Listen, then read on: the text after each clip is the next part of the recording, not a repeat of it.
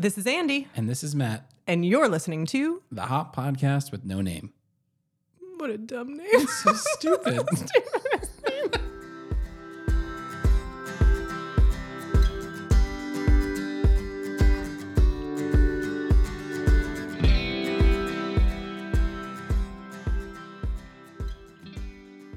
and we're off. Episode nine, take three of accountability. We're gonna we're gonna really get into it this time. We've gotten into it every time, so we're gonna We're going to do the same thing we you know what normally we're gonna do. do? We're gonna surprise you and talk about homework first. That'll really throw you off your listening game. All right. What was the homework the last time? The homework was to take an event Mhm. and an event where you where the result was punishment and you agree with that result Mhm.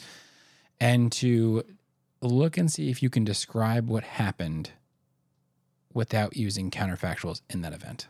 So Mm. can I describe what happened without saying things like, well, the person should have uh, and didn't.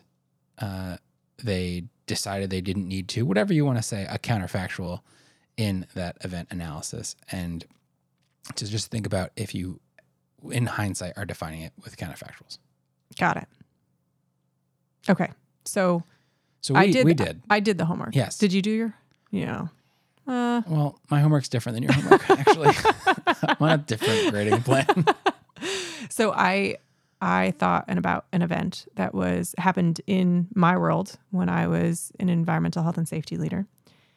And it was probably the first time that I really, really, really struggled with this idea of breaking a cardinal rule and not knowing how to address it.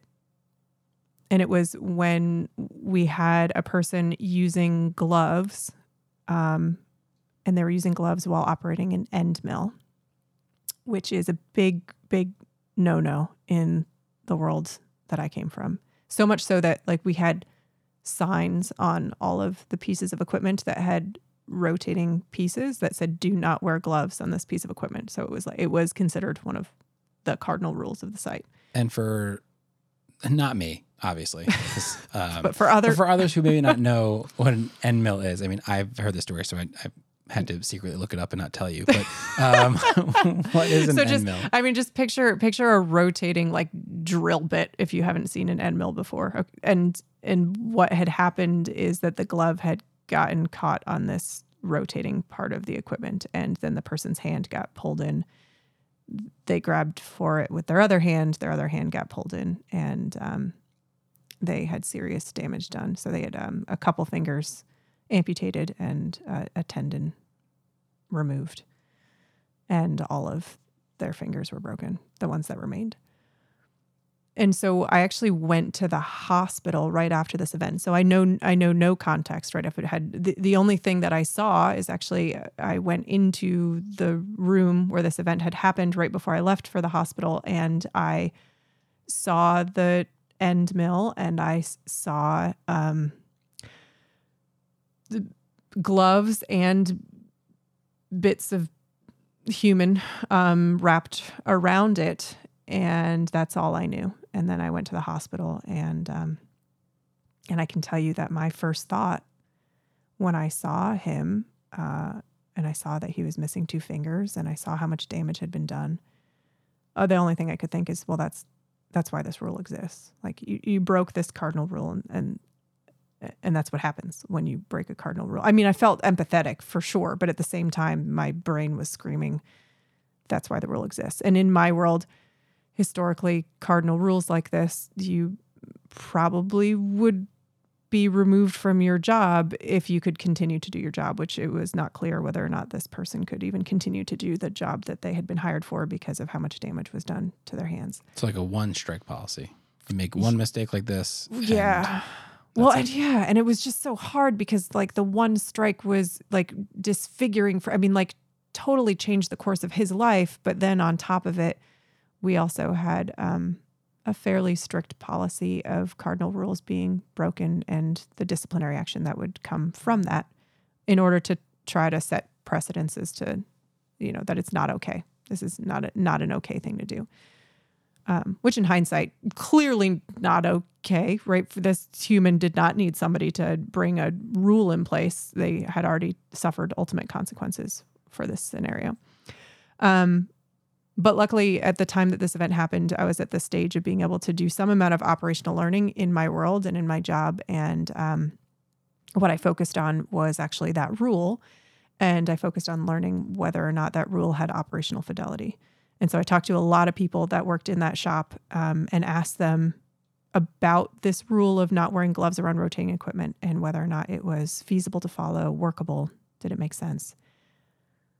And I was told so many exceptions to the rule that I, I don't even remember how many. Um, it became really, really clear that this rule looked really good on paper. And in practice, it was not followed most of the time because the consequences of not of following it were actually in some cases immediate, maybe not higher than the consequences of of not following it, but um, you know there were places where you would get cut or you would get burned or you would you know you'd have other reasons why it made a ton of sense to be wearing gloves and the chance of you feeling like you could have catastrophic failure felt low enough that the trade off for each individual was hey, if I don't wear these gloves, I am like, I'm absolutely going to get cut. And if I do wear the gloves, you know, I won't get cut and I'm just going to have to make sure I'm extra careful not to get my hands caught in whatever I'm working on. Or try to remember every single time to take them off, put them back on, take them off, put them back on. Yeah, especially if you're going back and forth between a job that, you know, you needed gloves for part of it and then you're using rotating equipment for the another part right? Always remember, never forget to take them on and off, on and off, on and off. So at first, I could not describe that event without using counterfactuals. He should not have been wearing gloves, and he was wearing gloves, and that's the reason the event happened. After learning about the event and learning about all the rest of these exceptions, not only I can explain exactly why he was wearing gloves, he was working with sharp metal and he was actually going back and forth and back and forth working with that sharp metal and using this piece of equipment.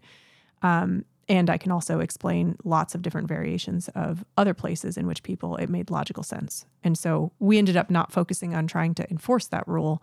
We ended up looking at mitigation efforts. And in this case, um, specifically, uh, Ford and the UAW had created um, a pair of gloves that had tearaway fingers like a, a couple years before this event had occurred. And in operational learning, um, that type of idea had come up from the operators that did this work. And we were able to Google whether or not these types of gloves existed. And very thankfully, they did already exist because the UAW and Ford had already gone through the process of inventing them and getting them into the market. It's a lot to learn. Yeah. I mean, yeah, you go from counterfactuals to, okay, we're going to buy new gloves I didn't know existed to hopefully make this uh, not never happen again because that'd be a perfect world, but the damage be less severe if it does happen again and give people the tools they need to be right just acknowledging that the rule itself although it seemed great on paper was did not have operational fidelity and so if that's true then we need to look at some other type of change we can make and in this case mitigation for the type of PPE we were wearing and having gloves with you know tearaway fingers allow if you do get it stuck in anything the the fingers of the glove rip away instead of the fingers of your hand but it's very easy to be somewhat satisfied with how you started before you got this thought about counterfactuals and the, and the, I think you did a learning team to mm-hmm. figure out more, uh, where it's like, well, the rule is you don't wear gloves. Mm-hmm. This person was wearing gloves, mm-hmm. and they actually defeated a safety on top of that with the guarding, right? Yes, in and, this case, they had removed the guarding. Yeah, yeah, and and so that's why they got hurt. Yeah. That's, I mean, you put it on exactly paper. what it feels is, like on paper. Yeah. Yeah. That, all that's correct too. Yeah. It's not, nothing you're saying is wrong. Yeah. So what do we, but what do, what do we go and do about it? We remind everyone, right? Like, uh, uh, or we, we just think we have a bad apple.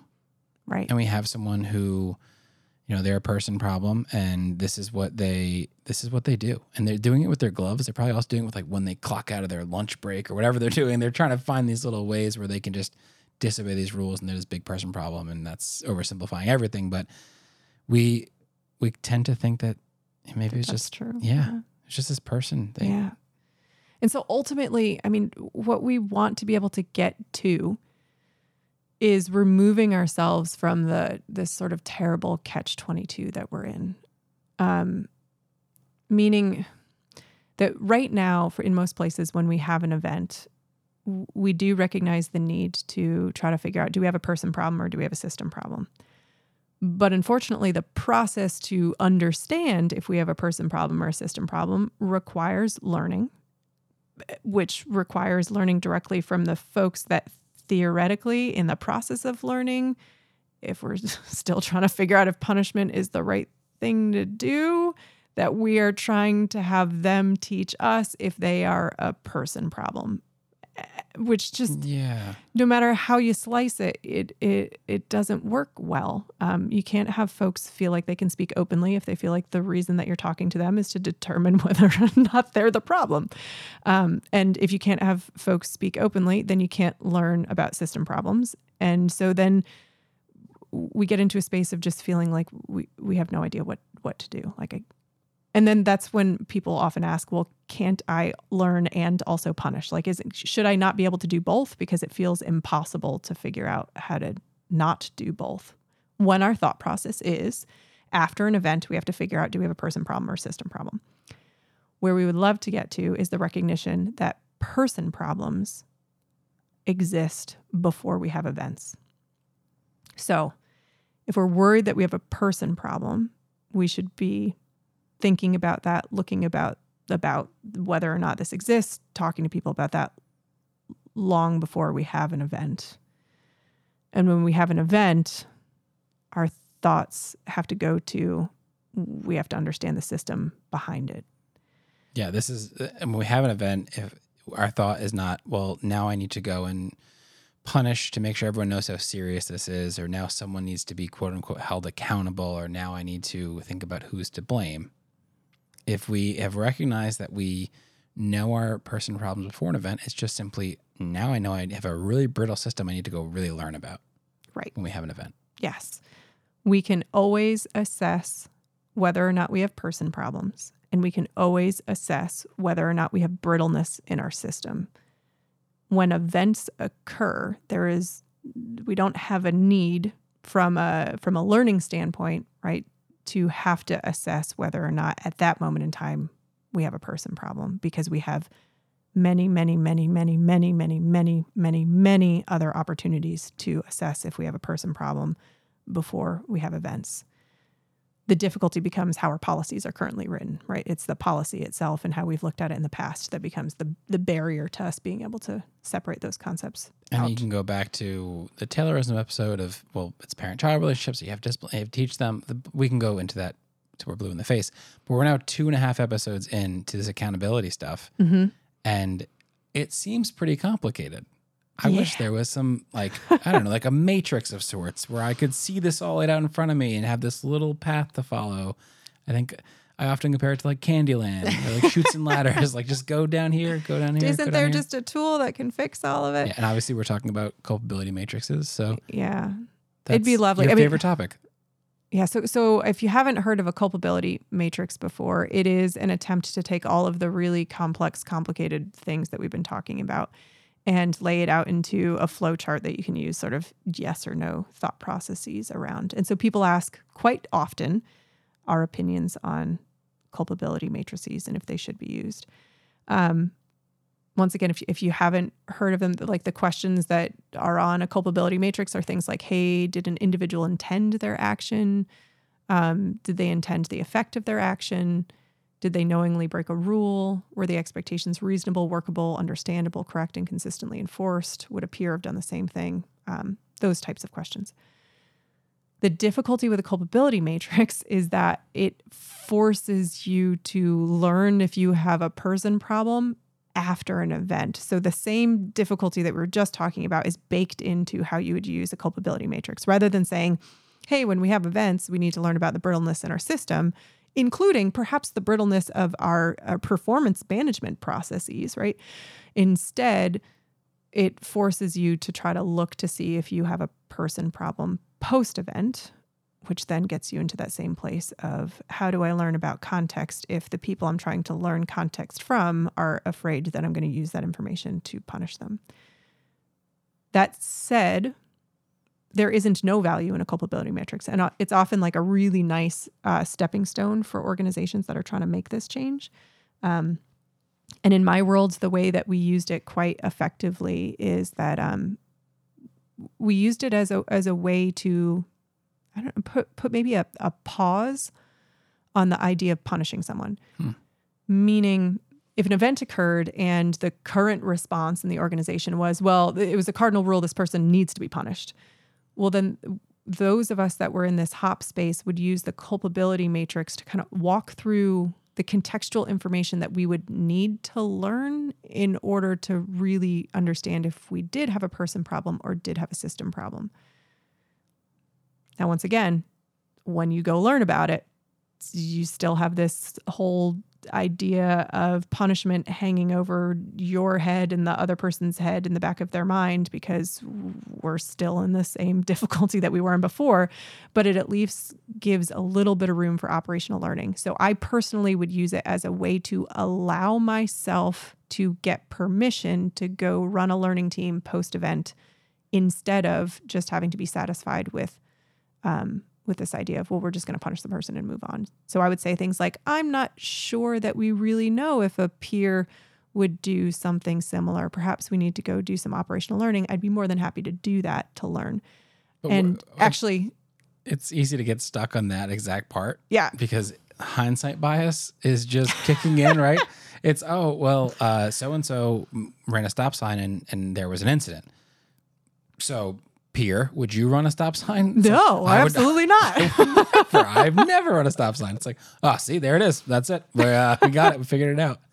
yeah. So even that true. question can be super dangerous. Um, but in this case, like even in the example of the wearing gloves around that rotating equipment, one of the ways that we got permission to operationally learn was to say, "W- w- we don't even know if this rule has operational fidelity. We don't know if other people would be wearing gloves in a similar case. We don't know if the rule was reasonable, workable, and consistently enforced. We don't know any of that. So we probably should go learn before we make any decision on how to address this event. All right. So let's, I'm going to wrap this up in a way Mm. to bring us to our last point. Okay. We have a is- last point. We have mm, maybe we'll see if we get it. Uh, which we've we've kind of talked about all of this um, over the past now two and three quarters episodes as I keep the running clock going about accountability, and we have constantly said the the thing you want to build is an environment of high accountability, and Mm. to do that, it often requires giving agency to the people that are part of that group. And I think it'd be it would be remiss if we didn't spend some time talking about that to wrap up the accountability sort of mini series. yeah. How do you allow people to have agency and ownership? That's a great question, and I'm so glad you asked. Uh, so, well, we we describe it with baking. Well, I describe it with baking You just, okay. because I like baking, Yeah. um, and I think it's it's therapeutic in a lot of ways, um, both the making and the eating. So it works as a win-win. But um, I I once had to give sort of an example of what it was like to work with one of my bosses to someone who was new to the company, and they were struggling with how to interact with that person. Mm. And it just it just brought this analogy to my head, which there's there's sort of two environments. One is a low agency, one's high agency. A low agency environment would be if you were asking someone to make a, a cake and you said, This is a I need it to be a two tier cake. The first tier needs to be vanilla. The second needs to be chocolate. It needs to be designed like this. It needs to have these ingredients. Make sure you put this much salt, this much um, cinnamon, this much sugar, this many eggs. But I guess you can determine uh, what shape each tier will be. that's that's what you get to do. Okay. Because that's where I li- limit you to. So I'm feeling super micromanaged at this moment in time. Okay. And and we we will talk about examples of where that happens outside of baking, unfortunately, because I wish it was just just baking all the time. No, uh, and so uh, high accountability or high and high agency would be, hey, we have a request for a cake. It needs to feed ten people. You're the cake expert. I need you to make a cake you think be best to do that. They did ask that it would have vanilla and chocolate inside of it, but you you know what to do with this. You know what to accomplish. You know how to get this done. I'm leaving in your hands. I'm here to support you. So a, a bit of a framework and a goal, but not the specificity of the how. not what I think the best way to go and do this is. Mm. And I'm telling the person who's, who does the work all the time, who is the expert how to do it. Mm. I'm just saying this is kind of the outcome we need to get to, and these are sort of the parameters being held to. Hmm. But you're the expert, and you can go and do the rest. You might need me. You might have questions, and I'm here. But you know what you're doing, and I'm going to support that. Okay. So in in this this complex world of accountability, right? We've tried to separate this notion of punishment from hold accountable and move towards this recognition that really to have accountability what we're trying to create is a high accountability environment and that punishment itself not only doesn't allow for you to have a high accountability environment, it certainly doesn't solve problems unless you happen to have a person problem, right? And and in that case, you'd remove the person or you'd find them something else to to do within the organization that allows them to thrive. And so this next piece of the puzzle is exactly what you're talking about. If okay, if we want to create this high accountability environment, how does one do that? And part of the puzzle of doing that is to make sure that we are giving people agency where they can take it.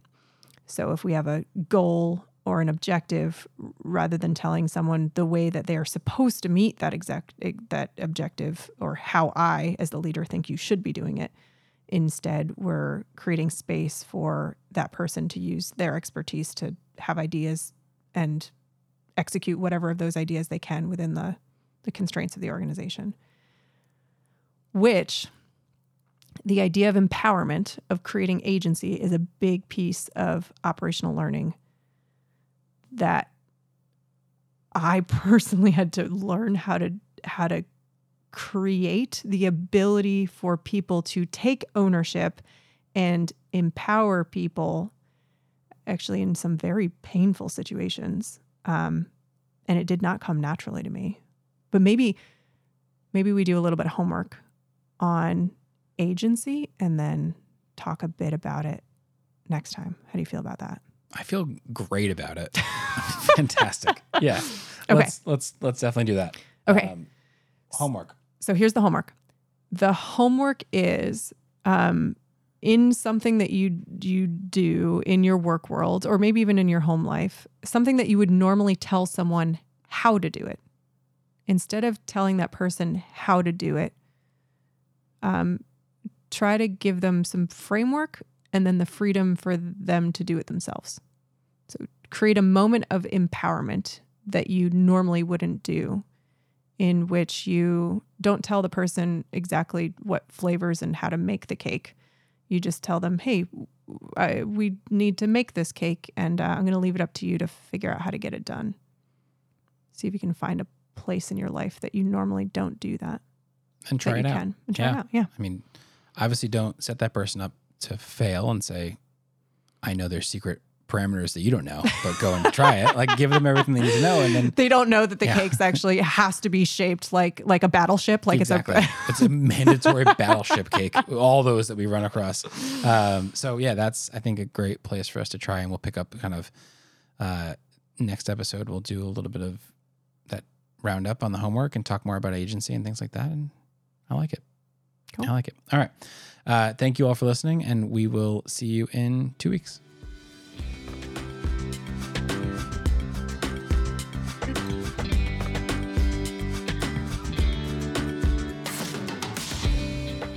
Well, that's it. Yep, another one in the books. we did it.